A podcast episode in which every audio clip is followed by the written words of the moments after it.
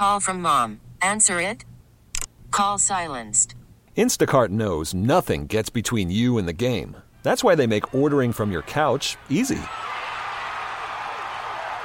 Stock up today and get all your groceries for the week delivered in as fast as 30 minutes without missing a minute of the game. You have 47 new voicemails. Download the app to get free delivery on your first three orders while supplies last. Minimum $10 per order. Additional terms apply. Welcome to Speed City with John Massengale, Les Kaiser, and Jonathan Green. It's the fastest hour on the radio. Speed City. Good evening, gearheads. Welcome to Speed City.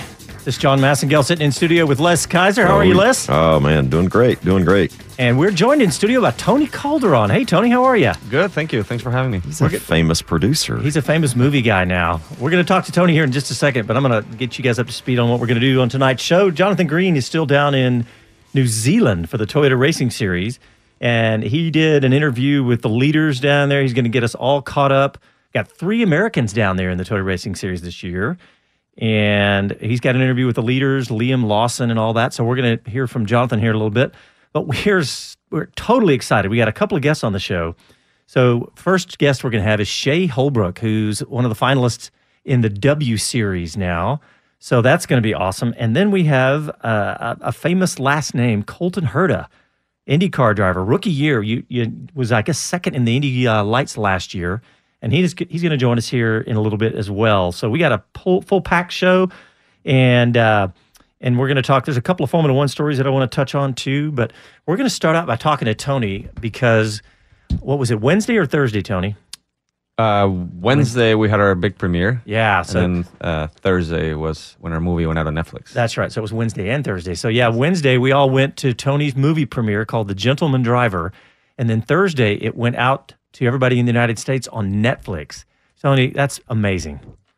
Uh, thank you, uh, uh, everybody around the world actually. Netflix, Oh. not just the U.S. So. Oh wow, okay. I have definitely see it. Uh, was looking on the IMSA Facebook page, and it's definitely getting traction there. I'll tell you that. Yeah, no, I know. I mean, honestly, it's been uh, uh, an amazing reaction. I mean, I never, I just, I, I didn't know what to expect, but I did, did- definitely didn't expect just so many people to watch it right away. I mean, I had people calling me Thursday lunchtime, you know, when it had only been out for two or three hours on Netflix. I had already watched it that morning. You know, I don't know if they're, they don't work or what the deal is. Yeah. But uh, uh, I mean, and just every day I wake up and there's just messages from around the world, people that have watched it in Brazil and China and uh, Germany and just everywhere. It's, it's really cool. Well, we uh, we helped Toni out just to help MC the premiere a little bit, but the thing that struck me watching it in the theater in the final version, because you know we got to see an earlier version of it, was that it it felt like a big time production, like a big studio had produced it. It was amazing production value, or whatever you guys call that in the industry.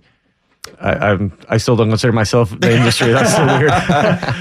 but um, well, no, thank you so much. I mean, yeah, it was uh, really hard work. Um, you know, that's all thanks to Velvet Cartel. They're a local company here in Austin. They, they were the production company, and they did an amazing job. You know, and it's when you have the support of the racing community, like the the WEC and IMSA and the European Le Mans Series. You know, we had all this amazing footage and all this access and all this stuff. And you know, like I tell people, this is actually a very uh, low budget production, but we had a fifty million dollar set. That's why I say, you know, right? Basically, No so- kidding. so that that makes it easier for sure. Wow. That always makes things look great. Well- but truthfully, I mean, I'm not just blowing smoke.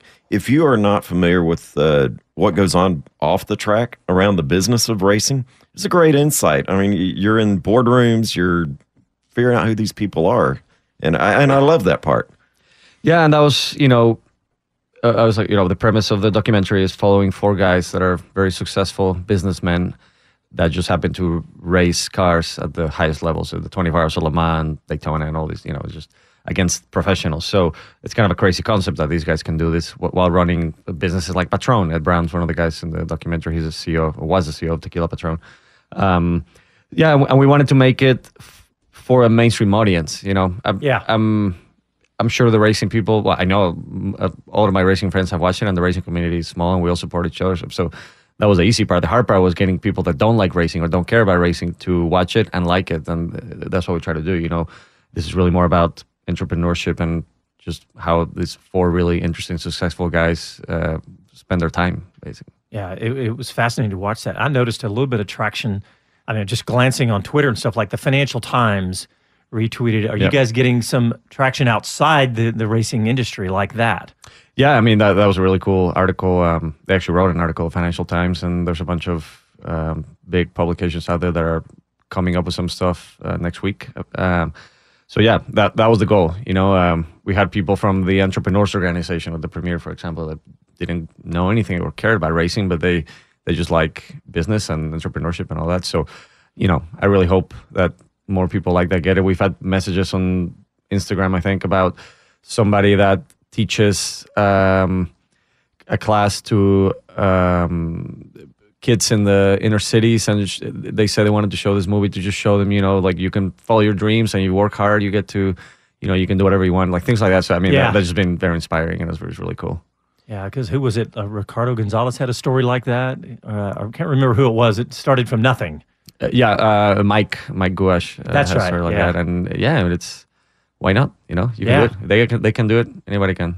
I'm sure we'll talk about this all show, but folks, check it out. It's on Netflix. It was released Thursday, and uh, I'll, I'll tell you what. I, I turned on Netflix just to see if I could find it and see how they were presenting it. Immediately recommended viewing for me. Yeah, I know that was it was the first thing up, and so uh, loved it. They know me well, but uh, I think that's really cool that it's on Netflix. To be quite honest, yeah, I mean that that was just the the icing on the cake. I mean, we never expected. Like I said, when we first started making this, I I just hoped that it, we would make something that didn't suck and that we could put up on YouTube and people would watch it. You know, and now three and a half years later, it's on Netflix. That was uh, uh, it's just it's I still don't believe it. How can you talk a little bit about that process? That's fascinating. How how you get a movie onto Netflix? Um, it was all um, we had a I, I signed a deal with a distribution company called Kaleidoscope Entertainment out of the UK. Um, I started talking to them years ago when we first started this project, and they just said, "Well, just keep us updated, let us know how it's going." And when we finished it, we sent it to them, and they said, "Hey, you know, we we think we can do something with this." And I said, "Yeah, just you know, even if we can just get it on iTunes so people can watch it or something like that, you know, th- that's that's great." And they they said, "No, no, no, I think I think we can do something something else with it." Was that? And I'm I assuming that was after they'd seen it and after seen they how seen good it, yeah, the I think they saw the was. potential. Yeah. And originally they were trying to sell it to Amazon. I remember they said, you know, we have um, we've been talked with Amazon about some other stuff, so so so they wanted to talk about it. And then I was like, well, that, that's amazing, of course. And then they came back and said, like, well, bad news. Amazon didn't want it, but good news, Netflix wants it. So I was like, well, wow, that's Yeah. even better. Yeah. So um, yeah, and it, I mean, I mean, I had you know this probably will never happen again, but it was in a way, but that part of it, it was easy on my side because I just had to wait and just you know connect the connect with the right people and all that stuff. Um, the hard part was after when I when they said, okay, you want it on Netflix, then here's like the 57 things that need to happen for you know like basically the deliverables for Netflix. It, it was just just a bunch of legal stuff Uh, and yeah. and the formats and everything. They said, yeah, we'll we'll put it up, pop, we'll put it up around the world, but you need to give us subtitles in 27 different languages. So then Oh, we wow. had to go get that done. There, you know, so that was additional cost as well and all that stuff. Um, you know, a lot of things that ju- just uh, me not knowing how to do this. Yeah. You know, like I said, just a lot of legal stuff and insurances and um, you obviously you got to get all the footage rights for everything and and get releases and all that stuff. So I spent two or three months uh, thrashing to get all this stuff. You know, uh, same. We had to re-edit the movie for little things here and there. The sound had to be remastered and the color had to be redone and all this stuff. But at that point, you know, that's it was just it's a good problem to have. Did was there any requirements? I mean, um, did they have any editorial type requirements? No, no, Nothing. no. They said we wanted as is, but there is really just more legal and technical with, with the Fantastic. requirements. Yeah. folks, it is absolutely a quality watch. Definitely uh, take some time out. Uh, you know, if you're not doing anything this afternoon between three and seven, you can watch it a couple of times. There's a lot of people not doing anything during that time today. That's right. If they're listening to us right now, they are they're not watching the Super Bowl. That is Yeah. a tiny fraction Yeah. of the United States right now. So, but everybody listens on iTunes and everywhere else anyway. So there you go. Yeah, Toni. So what's a website? I mean, a Gentleman Driver movie. If you Google that, you'll get there, right? Yeah, yeah. Yeah. General Dri- the it's called the gentleman driver movie.com or just uh, the gentleman driver movie on Facebook, Instagram, Twitter. Just check us out or gentleman driver on Netflix. And you know, of course, my favorite part was how much was filmed right here at COTA. Yeah. know, it was it, you know obviously you guys went to you went to Mexico, Mexico City. I'm not even going to try to say the circuit name. I can't do it. You all went to uh, Abu Dhabi. What other circuits?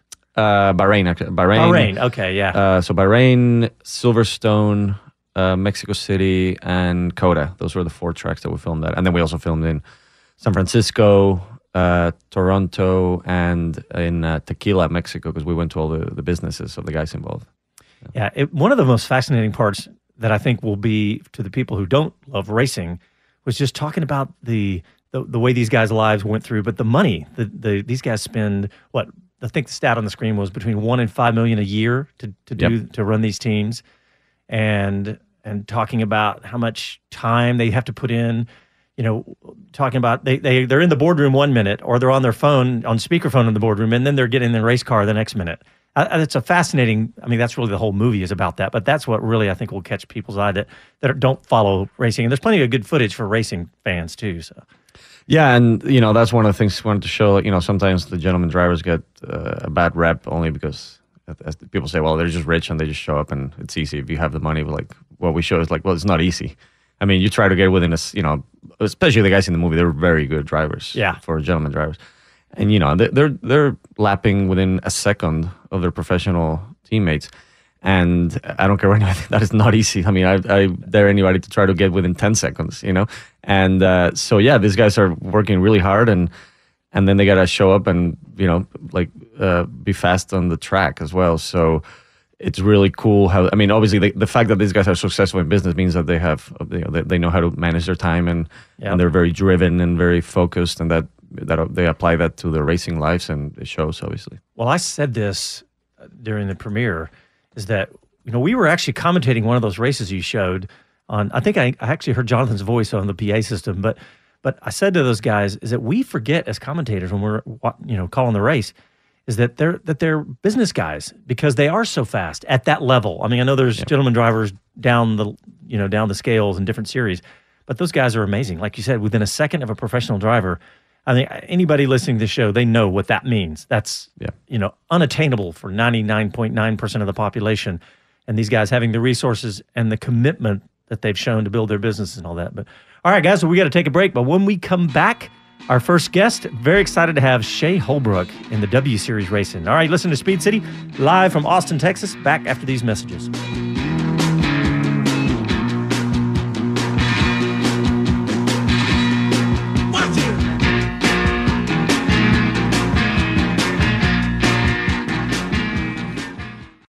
Super Lap Battle USA is coming to Circuit of the Americas this February. It's the ultimate time attack challenge where top drivers compete for the fastest lap times in fully tuned track built cars. February 16th and 17th brings time attack racing to COTA's 3.4 mile track. There'll be Lone Star Drift ride alongs, Rally Ready and Lone Star Drift demonstrations, World Challenge TC America Open testing, a car meet, and more. Family friendly fun and free to attend February 16th and 17th at Circuit of the Americas, superlapbattleusa.com. As a rider, you know what you like the power, the feel, the ride. When it comes to gear, you know what keeps you safe. Ducati Austin provides riders with the finest in Dainese leathers, the best the market offers. Visit Ducati Austin on Breaker Lane just east of I 35 and throw your leg over the most iconic sports bike ever built. Ducati. Even take it for a test ride or see what's been described as art on wheels from MV Agusta. You know what you like. See it at Ducati Austin. Online at DucatiAustin.com. Call from mom. Answer it. Call silenced. Instacart knows nothing gets between you and the game. That's why they make ordering from your couch easy. Stock up today and get all your groceries for the week delivered in as fast as 30 minutes without missing a minute of the game. You have 47 new voicemails. Download the app to get free delivery on your first three orders while supplies last. Minimum $10 per order. Additional terms apply. Talk 1370.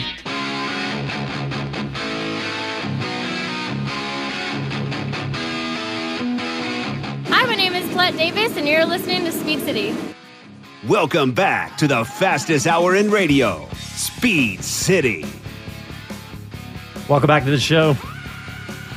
We're here in Austin, Texas, and we're very excited for our next guest. We've been following female race drivers. It's almost been, you know, young drivers has kind of been our mantra but female drivers has been a close second for us, and we're so excited because our next guest is made the cut. She's now one of the final W Series, the new W Series qualifiers. Shea Holbrook, welcome to Speed City. Hey, how are you? Thanks for having me on. Hey, Um, happy 2019, Shea. You've kicked off the year very well. Yeah, it's been good so far. I can't complain. I'm very, very fortunate.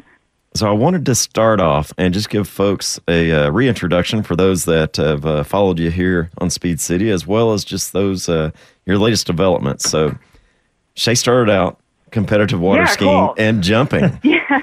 not not just Yeah, skiing around balls in the water. She was jumping, and then Well, uh, that feels, and it feels like it was like a whole lifetime ago, right? I mean, it, it really does. It feels like I've been so removed from um, a water skiing career now that I'm, uh, you know, you know, pursuing still a racing career. But I mean, it's good to be back on the show too, guys. I haven't seen you guys or been on the show in a while, and so It is. It's good to be. It's good to be back to, you know, get back to my roots a little bit and.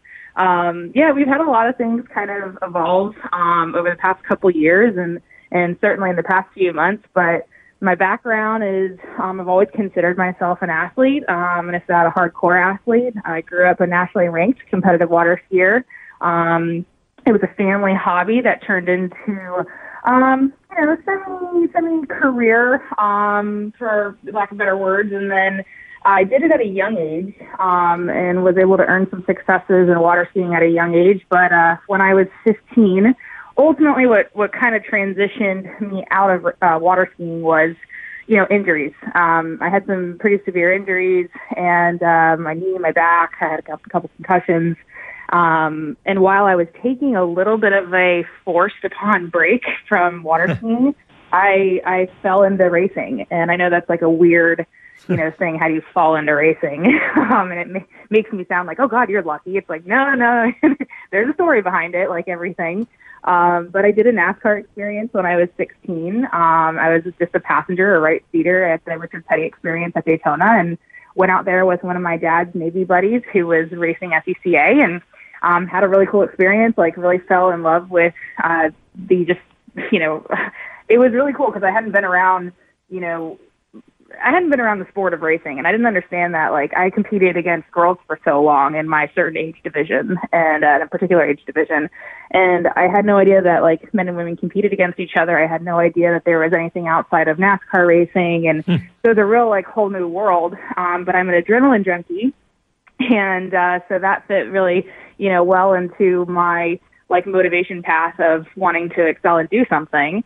And you know, we started kind of for fun. Um, my mom, dad, and I did some high performance stuff, and that turned into regional and national racing through like the SCCA ladder and others. Did some Skip Barber stuff, um, and just kind of kept going and wanted to excel at it. And I feel very lucky in the fact that because I was so naive, um, it was ne- there was like never a glass ceiling. You know, Yeah, Just, you didn't okay, know better. well, yeah, I didn't know any better. you well, I'll tell you what. What it, what I find so cool is uh, she definitely is a, an adrenaline junkie.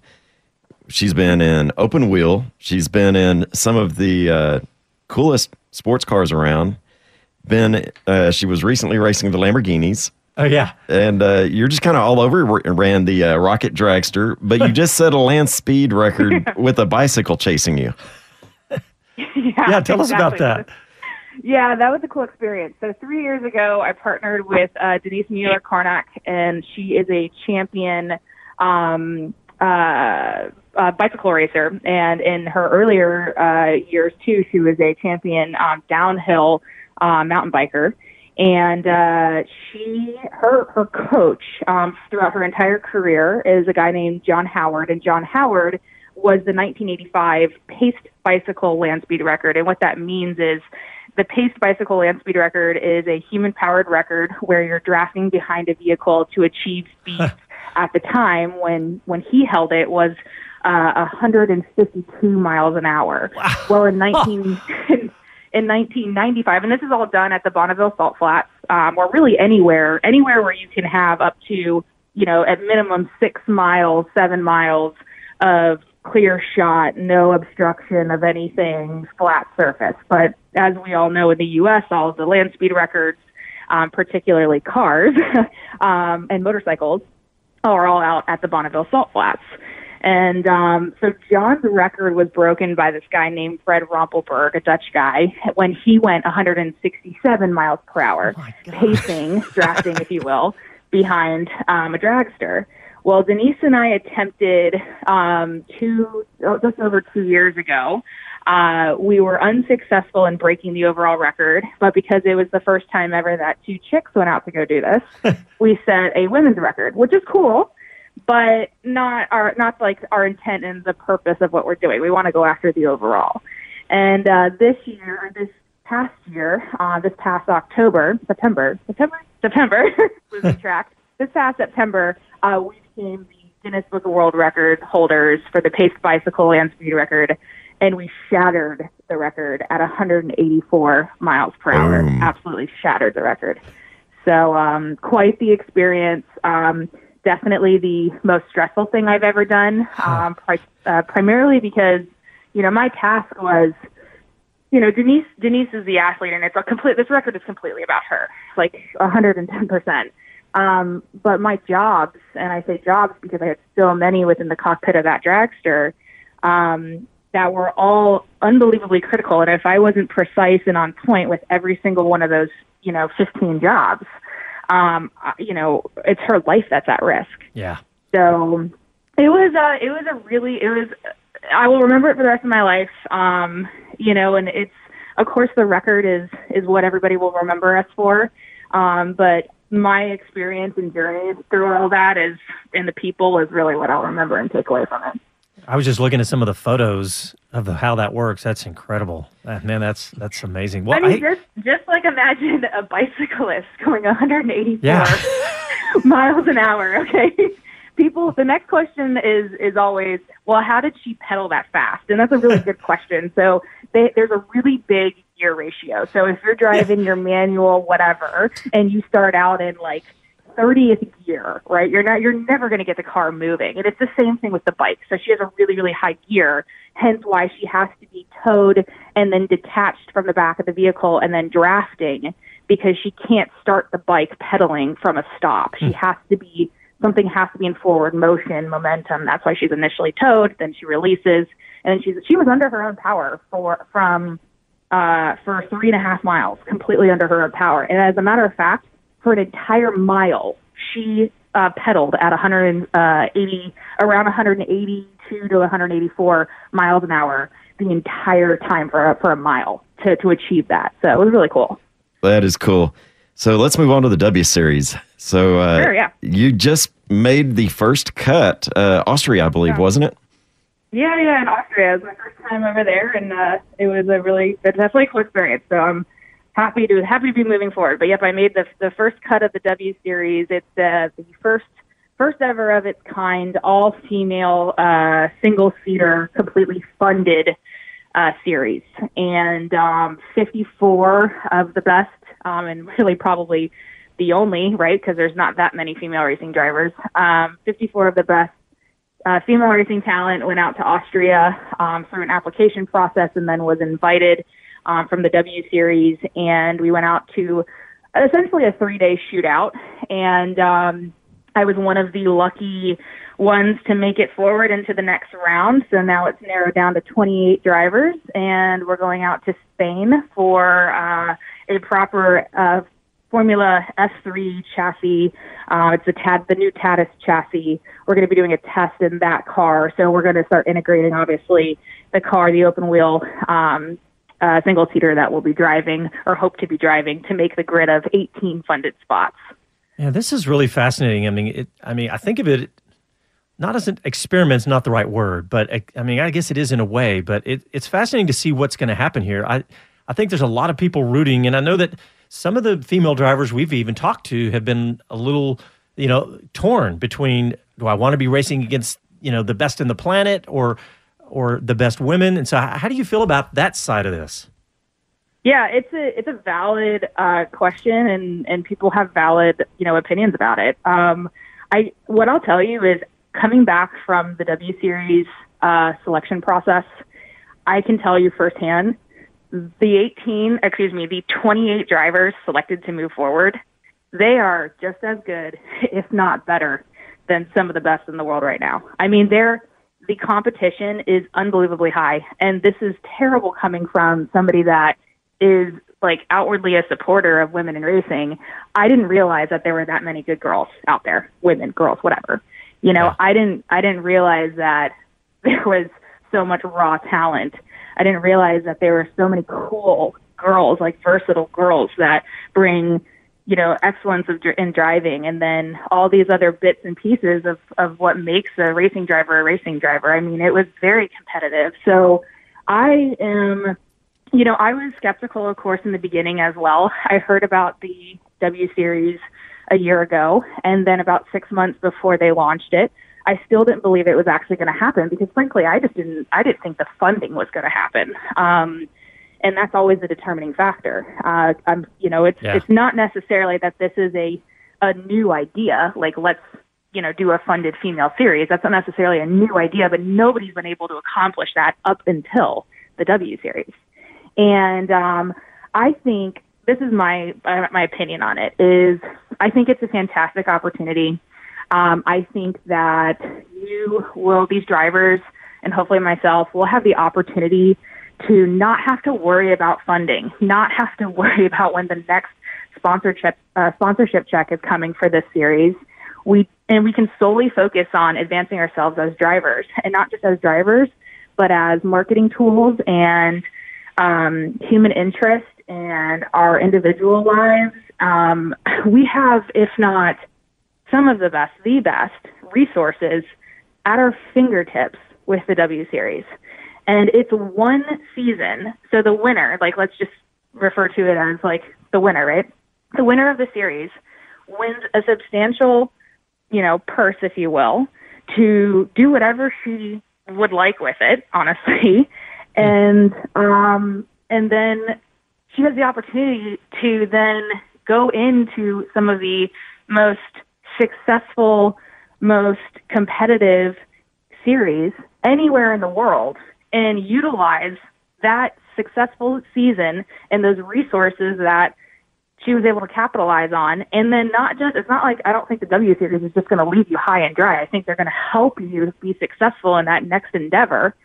Um, you're more prepared leaving the W Series than you would be not going to the W Series. And that's why I think it's, it's Oh, uber that's a good critical point. that Yeah. yeah. it's uber critical that um, women take you know take the the advantage and the opportunity to to do this while it's here because you you hope as well that this continues for years and years and years and the guys should be jealous Yeah, in a way, yeah. The guys are going, hey, wait a minute. We're, Yeah. There's, there's Yeah. something like, well, Shea, we are here at a time, and we Okay. love Very good. talking to Hey. you, and we're so excited Oh, for we'll you. touch base again. Yeah, yeah, we'll definitely touch base with you again. I'm, we're, we've had several women on talking about the W Series. We want to have you back on, especially as the season moves on. Oh, oh And- she's going to make this next cut. Yeah, have no exactly. You know what? You hear me? I was already just assuming Yeah. she's going to move on. So there you go. We're done. All We're right, going to get well- a Speed City sticker on the side of her car There one you day. go. All right. Well, Shea Holbrook, thank you for coming on Speed City again, and best of luck. And we'll talk to you soon. Travel safe. appreciate you guys thanks so much You bet. All right. Well, we're going to go to break. When we come back, rookie IndyCar driver Colton Herta with us next. You're listening to Speed City. We're in Austin. Back after these messages.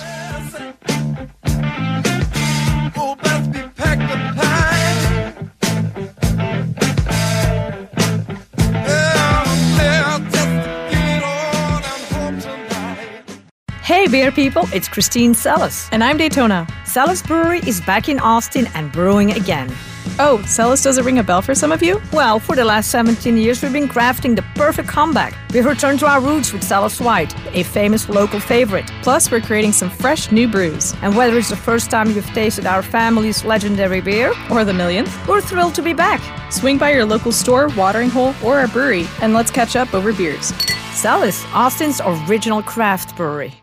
Super Lap Battle USA is coming to Circuit of the Americas this February. It's the ultimate time attack challenge where top drivers compete for the fastest lap times in fully tuned track built cars. February 16th and 17th brings time attack racing to COTA's 3.4 mile track. There'll be Lone Star Drift ride alongs, rally ready and Lone Star Drift demonstrations, World Challenge TC America open testing, a car meet, and more. Family friendly fun and free to attend February 16th and 17th at Circuit of the Americas. SuperLapBattleUSA.com. Okay, picture this. It's Friday afternoon when a thought hits you. I can waste another weekend doing the same old whatever, or I can conquer it. I can hop into my all new Hyundai Santa Fe and hit the road. Any road. The steeper, the better. Because my all new Santa Fe is available with HTRAC, all wheel drive, so I can hit the trail without a worry in the world. Heck, with three rows and best in class rear cargo space, I can pack the whole family in with all our gear. We've got available dual wireless charging for our phones, so we'll never lose touch with civilization, and we won't lose touch with the primordial power of Mother Earth. So, which is it? Waste the weekend or do something a little more epic? And conquer it in the all new Hyundai Santa Fe. Visit HyundaiUSA.com or call 562 for more details. Hyundai, there's joy in every journey. Talk 1370.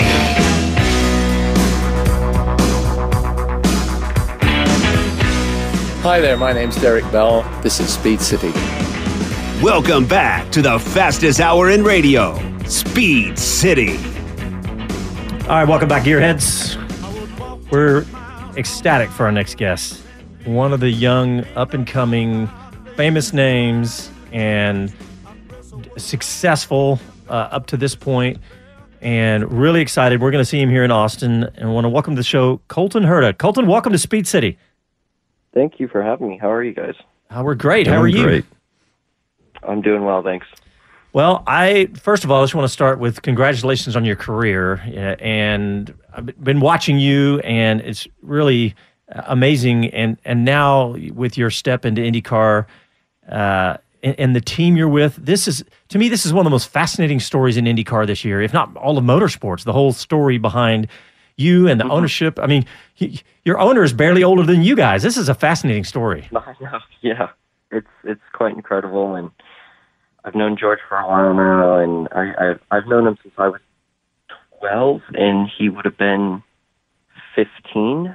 Um, fif- yeah, fifteen. So it's been quite an incredible journey, and, and yeah, I can't wait for it.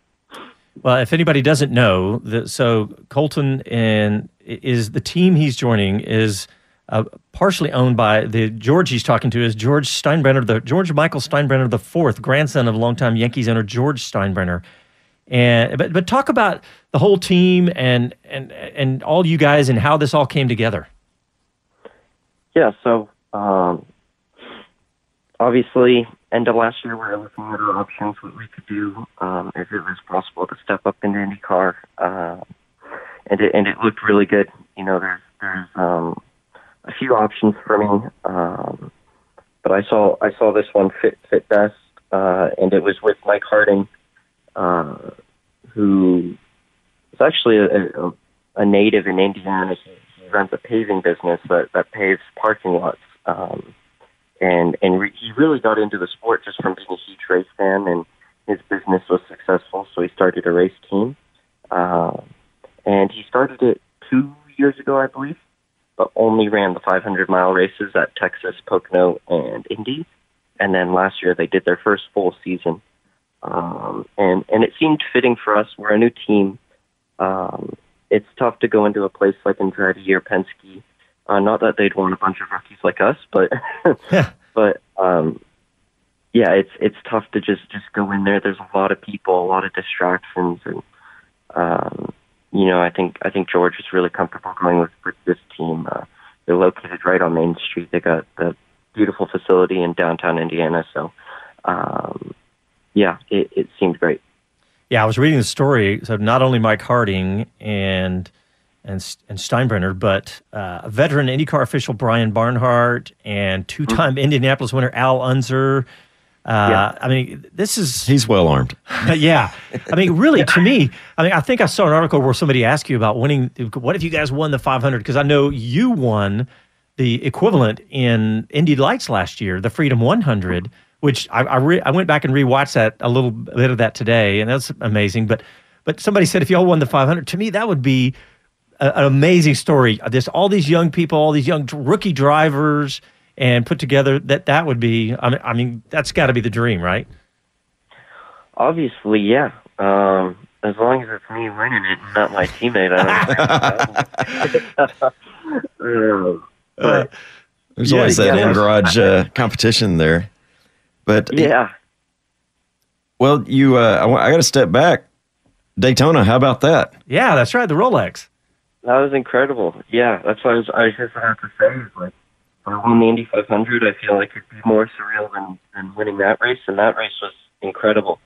Um, it was it was a very difficult race at the end. Luckily, I was only in for, for under the safety car for a lot of the time. It went green for like maybe half a lap, and everybody crashed, and then went back to safety car. So um, it wasn't super treacherous when I was in because I never ran at full speed. But at the end there, Augusto Farfus, who was is my teammate who made the pass to win, um, he did an incredible job, and I'm surprised he kept it on the track the whole time because it it was terrible. We really, I, I really don't think we should have been running, but um, it went into our favor. So Yeah, you'll you'll take it. You'll take the win. I don't, you know, yeah. I mean, that's the, that's part of endurance racing. That's what it's all about. And To- we've got Toni Calderon. He's he manages uh, race drivers in in WEC and other places, and now he's a big time movie producer with the Gentleman Driver. Oh, big time. but uh, but It really is awesome. Toni, I think that's part of endurance racing, right? I mean, that's how you. No, absolutely. And I, actually, I was there at Daytona. I was. Uh, I also worked with Juncos Racing. I was running their strategy, and I the, the conditions were terrible. I mean, we went uh, red flag a couple times, and yeah, what Colton said there was this restart where half of the GT field spun and crashed in the the tri oval. It was crazy. So no, uh, yeah, congrats because you, you guys did Thank an amazing job. I was following you guys, and it was really cool. And also, you know, we should mention that both Colton and his teammate uh, Pato O'Ward, they did they made their debut at Sonoma last year at the the last race of the of the year after having an amazing battle as teammates as well at Andretti Racing and Indy Lights, and uh, I mean they were very impressive both of them, and um, you know just showing up as rookies in the last race of the year when everybody's Yeah. already you know just fighting for championships and you know they've been driving all year. Uh, these guys did really good, and you know they're definitely.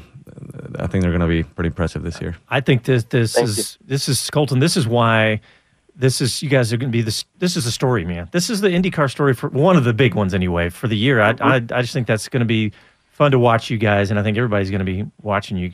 But hey, what about coming to Austin? You, you excited about that?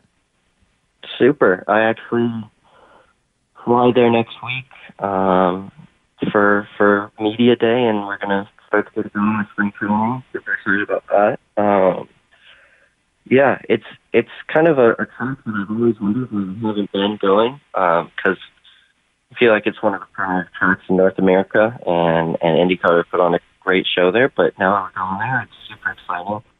Uh, I feel like the racing's going to be incredible, um, and yeah, the, the main thing I'm I'm worried about is the tire wear. Um, I heard from the test that maybe there was signs of tire wear, not as bad as Sonoma, but similar to Sonoma. Um, and and yeah, maybe that that's going to be something to look out for, setting up the car for the race. Um, but who knows? Maybe maybe we get there and it's not terrible. Yeah, who knows? I saw uh, COTA was. I didn't. I didn't go out there, but I saw that they were doing a little repaving going on. I'm- I'm certain. Just it was just some spot sections. It wasn't Yeah, the, total uh, resurface. the 910 hump and Yeah. the uh, exit of 18, that hump that's right there. I think both of those were getting leveled and then resurfaced in that area. So um, I know MotoGP will be thrilled to have that this year. Well, what do you envision that any other circuit similar that you've been on that you might compare to COTA? Oh, that's a tough question. It's really I I've never been on it, but I want to say it's similar to kind of like Suzuka with the S section. Hmm. Um, Yeah. Although it's still very different. It's hard. It's hard to explain. It's a very unique track because it's it's got such a fast flowing first sector, and then a lot of low speed in the last sector. Uh, you know, 90 degree, 180 degree turns um, that you really have to stop, go, stop, go. Uh, so it really kind of tests the driver's skill because it has quite a bit of everything. Um, and I, I can't really think of another track that's similar to it. Derek Bell, uh, we just had on the rejoin there. when I was speaking to him after he got to drive around the track, he said there's parts of it that make him think of Spa without the trees. And s- just the elevation that was going through and, and the series of curves that uh, the way they were laid out, there were parts of it that he liked quite well. Okay. I guess I could see that a little bit. Well, Colton, I want to ask you about you know your career. You spent some time going to Europe, uh, and I wondered, uh, were you chasing the Formula One dream? Did your dad want you to stay on the IndyCar path? Uh, how how was that? I I always really wanted to race IndyCars. Um, I think that's just because that's what I grew up watching. I was my first race IndyCar race was in Long Beach at three weeks old, um, in in 2000, and and yeah, it's kind of I always grew up around IndyCar racing. I'd never watched Formula One until maybe 11 or 12, so I wasn't really a big F1 fan when I was young and growing up, but um, obviously it's really cool what those guys get to do, the travel they get to do, the, the tech inside the cars, and how quick those cars are right now in the hybrid era.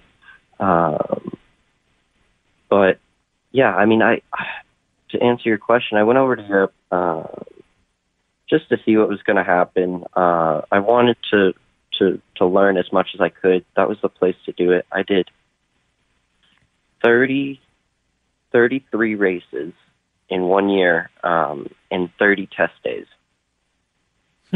So Wow. I, I did a lot of driving. Yeah. Um, and that was the main reason why I went over there in the first place. Uh, to, to learn how to drive a car. I was living on my own. It kind of, it matured me a lot. So, um, yeah, I mean, the, the initial idea was just get seat time, um, and not follow the F1 dream. Obviously it's hard to, uh, to disregard the, the F1 dream, but, um, really in the back of my mind, I, I always wanted to race Indy cars. Um, and, and yeah, happy to, happy to be doing it. You also did pretty good. I think you were what third in the British Formula Four Championship in fifteen, and third in uh, Euro Formula Open F three. So yeah, you you were pretty successful over there. But well, yeah, and, and I kind of thought that more than likely with your family and and growing up here, it was probably the IndyCar dream. And I mean, that's great. I love it. And and I can't tell you how excited we are to have IndyCar in Austin. I think when uh, when the track was I mean when even at the beginning when we or before we knew what series were coming we said it's got to IndyCar's got to come here. You know there's got to this is just too perfect.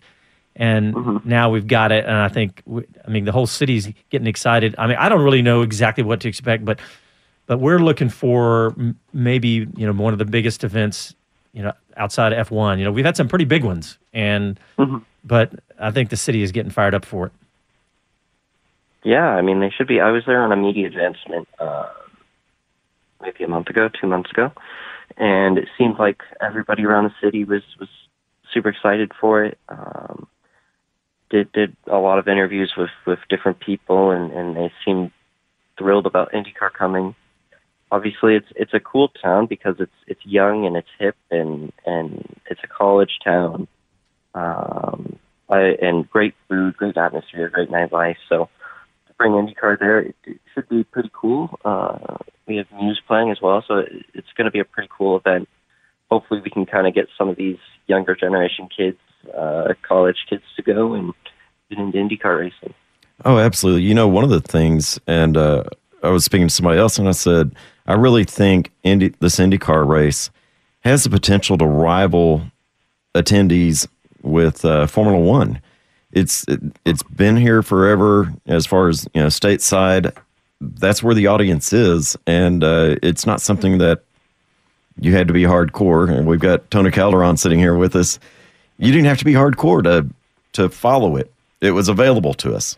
Yeah, and also let's not forget, I well, I personally think that the experience of going to an IndyCar race is way more fun than going to a Formula One race, simply because of the access you have. I mean, you know, the, you'll be able to walk the paddock as a fan, go say hi to Colton and all the other IndyCar drivers, and see the cars and see the teams, and you know, it's just um, just much cooler uh, sort of behind the scenes experience. And for F1, I mean, of course, it's awesome. It's F1, but you're you're just very removed. You you see the cars go by, and that's about it, right? So this will be more interactive, and I yeah, I really hope it's a huge event because I'm I'm bringing as many friends and family as I can. So Well, Colton Herta, we thank you for coming on Speed City. We're going to look for you when you're in town here in Austin for the uh, testing and, of course, the race. And uh, we want to wish you the best of luck for the season. I appreciate you coming on.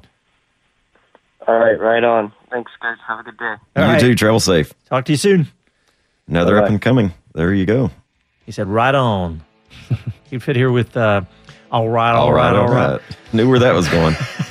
All right, well, we're going to take another break, and when we come back, we're going to talk a little bit more with Toni. We're going to have uh, the interviews that we've done that Jonathan did down at the Toyota Racing Series and get us caught up down there. Speaking of getting seat time, so listen to Speed City. We're in Austin. Back after these messages.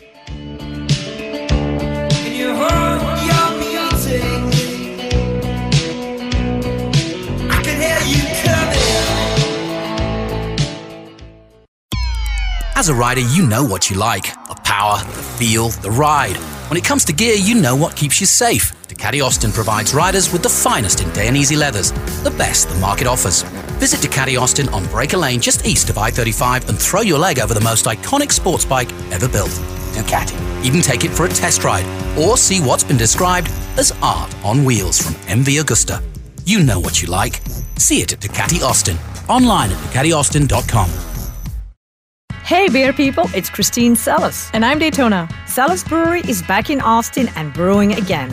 Oh, Celis does it ring a bell for some of you? Well, for the last 17 years, we've been crafting the perfect comeback. We've returned to our roots with Celis White, a famous local favorite. Plus, we're creating some fresh new brews. And whether it's the first time you've tasted our family's legendary beer, Or the millionth. we're thrilled to be back.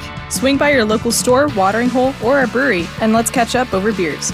Celis, Austin's original craft brewery. This episode is brought to you by Progressive Insurance. Whether you love true crime or comedy, celebrity interviews or news, you call the shots on what's in your podcast queue. And guess what? Now you can call them on your auto insurance too with the Name Your Price tool from Progressive. It works just the way it sounds. You tell Progressive how much you want to pay for car insurance, and they'll show you coverage options that fit your budget. Get your quote today at progressive.com to join the over 28 million drivers who trust Progressive. Progressive Casualty Insurance Company and Affiliates. Price and coverage match limited by state law. Talk 1370.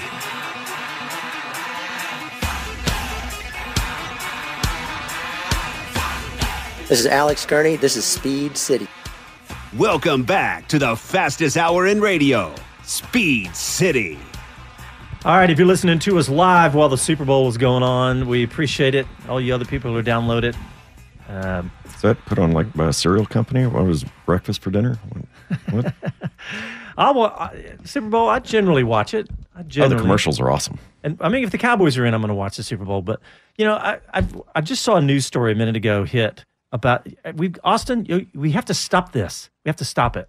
And what I'm talking about is Apple announced they're going to bring how many millions of people, Right. whatever. Yeah. And and then uh, Facebook announced like two weeks ago or three weeks ago that they were they leased this entire building on spec, and it holds like ten thousand employees.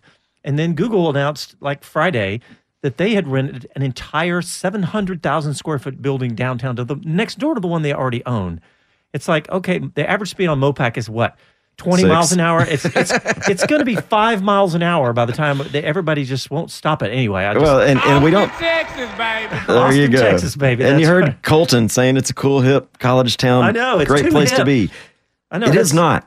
It's terrible here. It's not. Just look at Les and I. It's it's not. All right. okay, so- they've got that little racetrack thing. That's that's kind of cool. That's right. It just makes it harder for us to get to the track during rush hour. Could y'all Yeah, stop it? Just, just stop it. All right. So we're going to talk about the Toyota Racing Series. Jonathan is down there. Uh, we, we're not going to get him live this week, but he sent us a couple of interviews, and I think we're going to plug this one in because this one where he he gets the gets us up to speed on the whole series. And this guy Liam Lawson or Larson Lawson, I don't, I'll let Jonathan tell us, but young, another one of these young guys, and he's looking like the star coming out of this. We got three Americans down there, and he's going to talk about those a little bit too. But let's go ahead and hear from Jonathan down in New Zealand. Thanks, guys. Yeah, we just finished round four of the series, the Castrol Toyota Racing Series, and it was a really cracking weekend. Four races, pretty intense. And at the beginning of it, uh, Liam Lawson, um, 34 points the difference between himself and Marcus Armstrong. But going out of this weekend, he's five points ahead. It's been a tough weekend, but Liam, just what you wanted. Bit of bad luck as well for your rival uh, and teammate uh, Marcus, but a great weekend for you.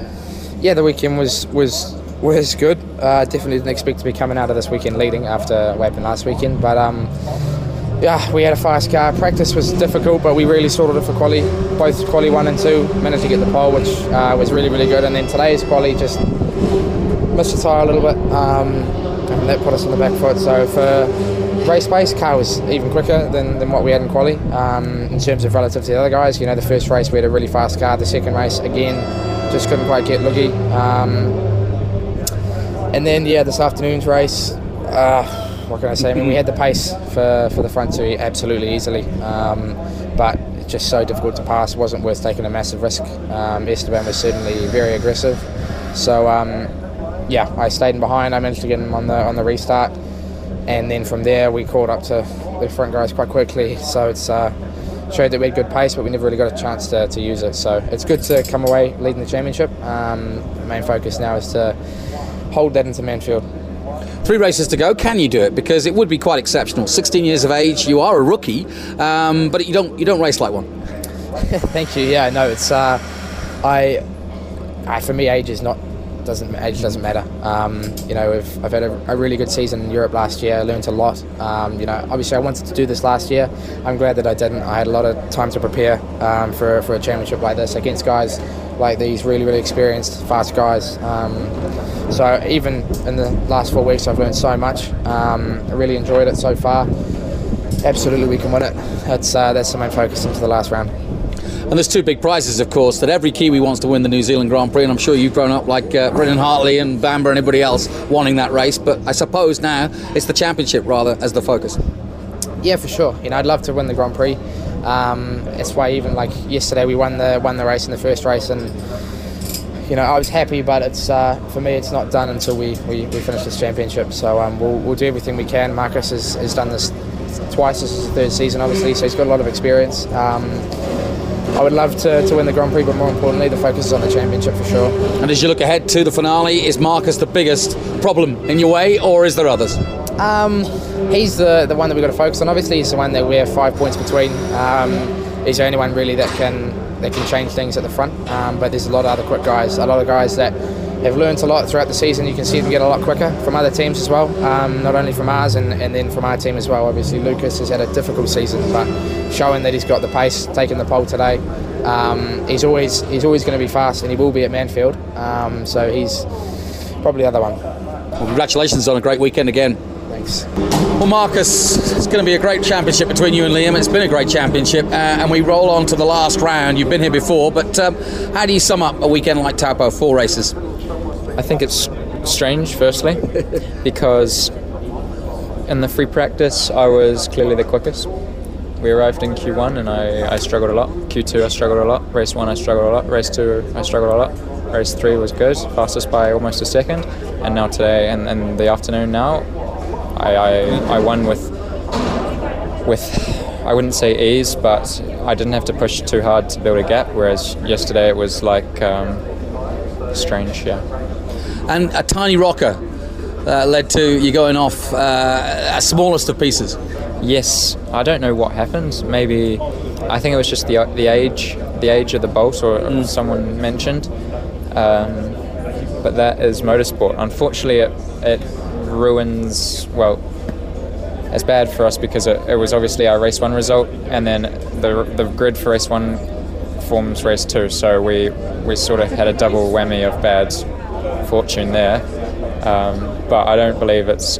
I, I think we can still take the title nevertheless. Mm, like say, going into the final round, three races, five points between you and Liam, and there's other play, people that will play a part. But it's a place that you've been especially last year. It's a place he hasn't. So if there is an advantage to have, it's the experience.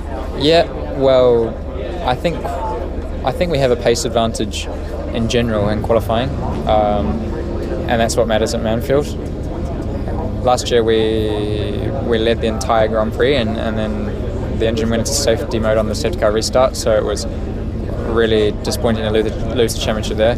And I've learned from my mistakes of last year 100%, and that's I think it's going to be really close, obviously, but I think we we will. Uh, we will finally close the TRS book. Let's hope so. Get some rest. We'll see you next week. Thank you. Thank you. All right. Well, thanks, Jonathan. We appreciate the update. And I'm, I'm a little jealous of this little six week work assignment he gets down there.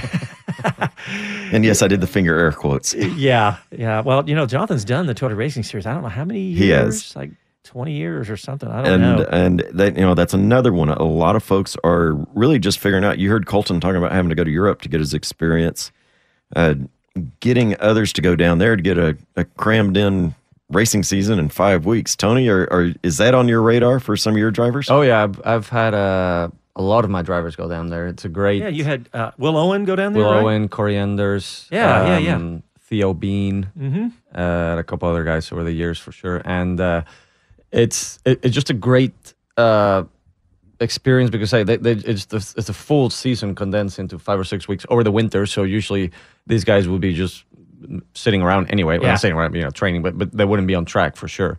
Um, so it's great. Um, just racecraft. Uh, it gets more competitive every year, and it, and you know obviously there's also the economics involved. It's it's really great value. Well, that- that's- for it for you know what it costs to race down there. It's at, for the type of cars and the type of racing. It's probably the best deal you can get anywhere in the world. So Well, I was thinking about Colton when he said, I was thinking about Jonathan down there, and when he said he was in Europe, I was like, okay, if you don't have the resources that Colton has, then you go to the Toyota Racing Series because I know some of those guys don't go down there. I mean, well, what do you think the budget? Well, you've you know set it up for these guys. What's it cost for them to go down there? Um, it's if I remember correctly, it's somewhere around hundred and forty thousand dollars, something like that, for the full season, which is I think it's, it's uh what five or six w- uh, weekends. Yeah. So yeah, when you break it down, compared to like you know similar type of cars, if you were doing something like um, Indy Lights or uh, Pro Mazda or what's, um, whatever the Pro Mazda is called now, uh, Pro Two Thousand. Yeah. Um, it's probably you know it's thirty percent of what it would cost to do it. Um, and because you're going, you know, racing every single weekend, it- it's a really good experience. Just drivers not only on track but also off track. You know, because you just, you just got to stay focused nonstop for six weeks, and uh, and you're traveling and you're you know by yourself in the other side of the world. So it, it really kind of sets you up to to continue your career wherever it is. Yeah, I mean, it's you're and you're totally isolated too. You're around the globe. You're 12 hour difference from every all your friends. So when you're there for six weeks or or so, you are totally immersed. I guess. I mean, that's I guess that's the idea. Yeah, because you're you're racing. I think uh, the testing starts every it's Thursday, Friday, Saturday, Sunday. Then you get Monday and Tuesday off, and then Wednesday you're traveling to the next track, and then you're there again Thursday, Friday, Saturday, Sunday, and then every week like that. So yeah, it's um, it's an it's an incredible series. I'm a huge supporter of it. Unfortunately, I don't have any drivers there this year, but we send them as often as we can. Okay, so sign up for uh, Toni Calderon at Speed Group. get some management, and he'll get you down there. Yeah. Uh, well, the, the Americans that are down there right now are Cameron Das, Parker Locke, and Dev Gore. And so we're following all those guys too. But hey, before we go, we just got about a minute left. I want to talk about did y'all see Conor Daly in a race the 500? Back in the seat. Yeah, I thought that was cool. And what was it? The other, the only really big Formula One story was, of course, the Sauber now Alfa Romeo team. Man, You're- you got your nose I- turned up. I'm cautiously optimistic that Alfa Romeo's you know market in the U.S., which I'm seeing Alphas all the time on the street. Cautiously optimistic that that is going to get Sauber back in uh, in serious competition again. Well, and they they stepped it up big time last year. Obviously, um, I think they've done a great job. And yeah, like you said, they have good drivers. Um, they're really, I think they were sort of the you know the quiet, sort of most impressive story last year, really more than anybody, because they Yeah, went it's true. from they went from being literally last on the grid to fighting for points, which you know that's that's Amazing. a huge deal. Yeah. All right. Well, we got to wrap it up, and we appreciate you guys tuning in to Speed City here on Super Bowl Sunday. Don't forget to look for Toni's movie, The Gentleman Driver. Check it out on Netflix around the globe. We appreciate it, Toni. Thanks for coming in studio, Thank you. and we will talk to you guys next week. Ciao, y'all.